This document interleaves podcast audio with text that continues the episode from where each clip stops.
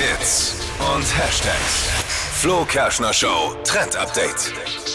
Chunky Heels mit Plateau, die gehören jetzt wieder in unsere Mädelschränke. Das sind High Heels mit einem dicken Absatz, die vorne an der Sohle auch nochmal dick sind, also relativ hoch.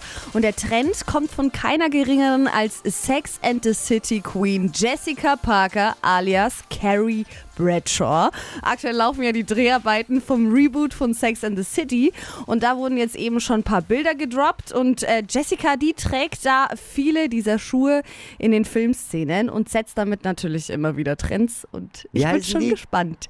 Chunky Heels mit Plateau. Mama, da käme ich jetzt aus. Ist nicht auch Manolo Blanik? Nee, die sind die mit der roten Sohle hinten. Das sind Die andere. kennt, die kennt man aber auch von Sex in the City. Yes.